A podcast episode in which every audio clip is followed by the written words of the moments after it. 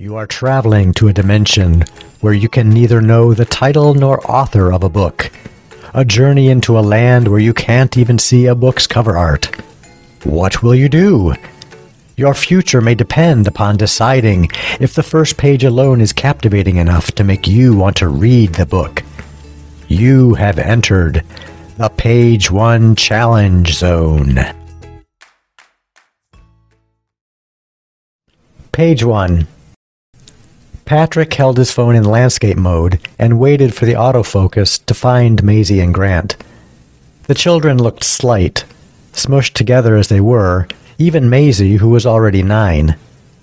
If the camera added ten pounds, and Patrick had spent enough time in front of cameras to know the old cliche to be true, then his was irreparably defective. Maisie brushed her hair out of her face Six weeks in Palm Springs, and it was already lighter from the desert sun.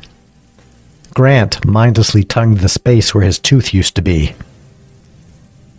Sit up, Patrick encouraged, but it wasn't their posture so much as their fragility that made his niece and nephew appear small, both of them a bundle of raw nerves eager to be exposed. He smiled as the camera brought them sharply into view, as an exercise, what was the point of the summer if not helping them come into focus? Patrick covered his finger over his phone before calmly hitting record. Tell me something about your mother. Maisie and Grant turned inward, each willing the other to speak. Patrick had never witnessed such a case of debilitating stage fright in his entire career. The two children negotiated in silence, almost telepathically, the way close siblings sometimes can, and eventually Maisie, the oldest by three years, spoke first. Um, she was tall. Patrick looked out from behind his phone. She was tall. That's it? Giraffes are tall. Your mother's a giraffe? No! They were both offended by the suggestion. Well, don't yell at me, Patrick protested. It's up to you to lead with something better than her height. Grant took a swing. She was strong. One time she lifted the sofa to vacuum under it. Cut. Patrick stopped recording. Of course, he wanted Patrick to think of his mother as strong.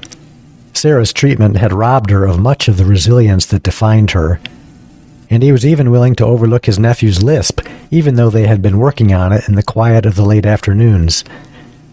But he wasn't about to let Sarah suffer the indignity of sharing space on a video with a Dyson upright. You kids are terrible at telling stories. That was page one of best-selling book The Guncle by Steven Rowley, published by G.P. Putnam Sons in 2022. Here's what Steven told me about how he organized the book.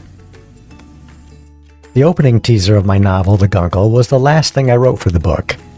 Inspired by Auntie Mame, the titular Guncle is Patrick O'Hara, a semi retired television star living a reclusive life in Palm Springs and tasked with taking his niece and nephew in for the summer after the death of their mother, leading to a season of healing for all three.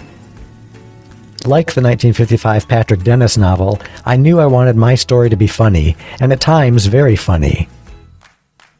Mame sent her nephew off to boarding school and sidestepped the whole issue of grief. That felt a little too convenient, and not something a modern audience would accept. I was looking to tackle grief head on. The setup for the story is sad. The children lose their mother to cancer. Likewise, so are my opening chapters but I wanted there to be the promise of laughter and healing to come, so I wrote a new first chapter that jumped six weeks ahead. I wanted the reader to trust that Patrick was the right guardian for the kids, and that I, as the author, could be trusted to find the right balance of heartache and humor, and thus this teaser was born. That's it for this episode of the Page One Challenge.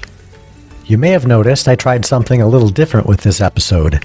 I added some subtle ambiance music under the story narration. If you have strong feelings about that one way or the other, please send me a message on the website. Thanks.